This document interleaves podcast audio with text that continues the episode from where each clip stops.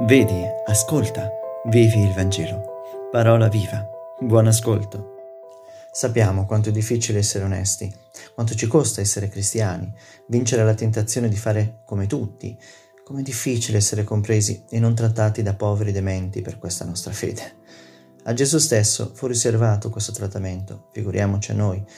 Non ci saranno certo belle parole e complimenti, anzi a volte anche tra chi ha fede, tra chi vive nella stessa comunità cristiana, ci saranno incomprensioni. Le persone hanno molto più memoria dei peccati altrui che dei propri. Con Gesù non era nuovo la pratica della parola, la condivisione. Già dodicenne aveva lasciato i dottori del Tempio a bocca aperta. Ora però non si limitava a dire loro quello che era giusto secondo il volere di Dio. Non si ferma alla teoria, ma passa alla pratica e li spinge alla pratica nel nome di Dio. La legge di Dio non è solo una legge scritta da imparare a memoria e decantare, ma è adesione alla parola e alla persona che è la parola stessa.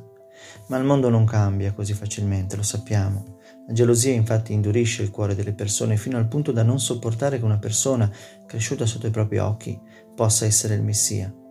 Anche oggi tanta gente è convinta di sapere tutto di te senza averti mai frequentato veramente. La presunzione che c'è nel cuore umano impedisce di vedere il buono o il bello nei fratelli e nelle sorelle. Un profeta, dice il Vangelo di oggi, non è disprezzato se non nella sua propria patria e in, in casa sua. La gioia del Signore sia la nostra forza. A domani.